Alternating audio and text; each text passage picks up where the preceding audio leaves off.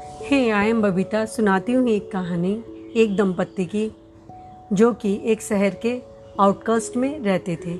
नई कॉलोनी बनी थी। उसी कॉलोनी में उनका एक छोटा सा मकान था। उस कॉलोनी में ज़्यादा लोग रहने के लिए नहीं आए थे। उनका एक बेटा था जो फॉरेन सेटल हो गया था। कारण उसकी वाइफ इंडिया में नहीं रहना चाहती थी और अपने बुज़ुर्ग सास ससुर की सेवा नहीं करना चाहती थी। इन दोनों को हमेशा डर लगा रहता था कि कोई दुर्घटना उनके साथ ना घट जाए, इसलिए वे ज़्यादातर घर पे ही रहते थे। लेकिन वे मॉर्निंग वॉक के शौकीन थे, उनकी हॉबी या उन्हें नशा था, वे एवरी डे सुबह पाँच बजे घूमने के लिए निकलते थे वॉकिंग के लिए निकलते थे। उनका ये डेली रूटीन का एक इंपॉर्टेंट पार्ट था। एक दिन उन्होंने देखा कि एक लड़का साइकिल पे फावड़ा बांधे तेज़ी से जा रहा है।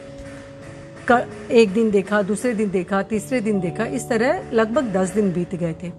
वाइफ के मन में आया, ये लड़का रोज सुबह सुबह कहाँ जाता है? कहीं हमारी कॉलोनी में कुछ गड़बड़ तो नहीं हो रही है?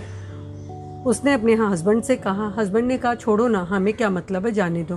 बोला, नहीं नहीं, हमारी कॉलोनी की सिक्योरिटी की बात है, अगर कुछ गलत हो रहा है तो हमें पता करना चाहिए। दूसरे दिन उन्होंने डिसाइड करा कि ये लड़का जहाँ भी जाएगा, इसका पीछा किया जाएगा। दोनों जन पीछे चलते चलते एक जगह पहुँचते हैं जहाँ उस लड़के ने अपनी साइकिल पार्क की थी। पास एक आम का बड़ा सा पेड़ था और खुली जगह थी। वो लड़का तेज़ी से अपना फावड़ा लिया और वहाँ पे डिक करना शुरू कर दिया। दोनों जन जाते हैं उसके पास और पूछते हैं, क्या कर रहे हो तुम ये? उस लड़के ने बड़ी सहजता से कहा, मैं अपनी नौकरी बचाने का प्रयास कर रहा हूँ। बोला मतलब समझे नहीं हम? उसने कहा, मैं बहुत दिनों से बेरोजगार था और मैं आप ही की कॉलोनी में रहता हूँ। मैं रोज़ आपको देखता हूँ वॉकिंग करते हुए। मुझे नौकरी मिली एक फार्म हाउस में। एक तारीख से मेरी पोस्टिंग है।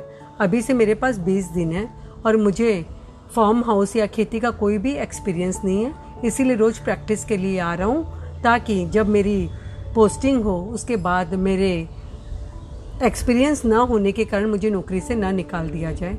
सुनकर दोनों बड़े खुश हो जाते हैं और कहते हैं, बिल्कुल सही जा रहे हो। अगर तुम प्रैक्टिस इसी तरह लगातार करते रहोगे तो एक दिन ज़रूर परफेक्ट हो जाओगे। उन लोगों से भी ज़्यादा जिनको फ़ार्मिंग का नॉलेज है। Because it's true to say कि practice makes a man perfect even we can say practice make every one perfect है ना? सोचो सोचो। Thank you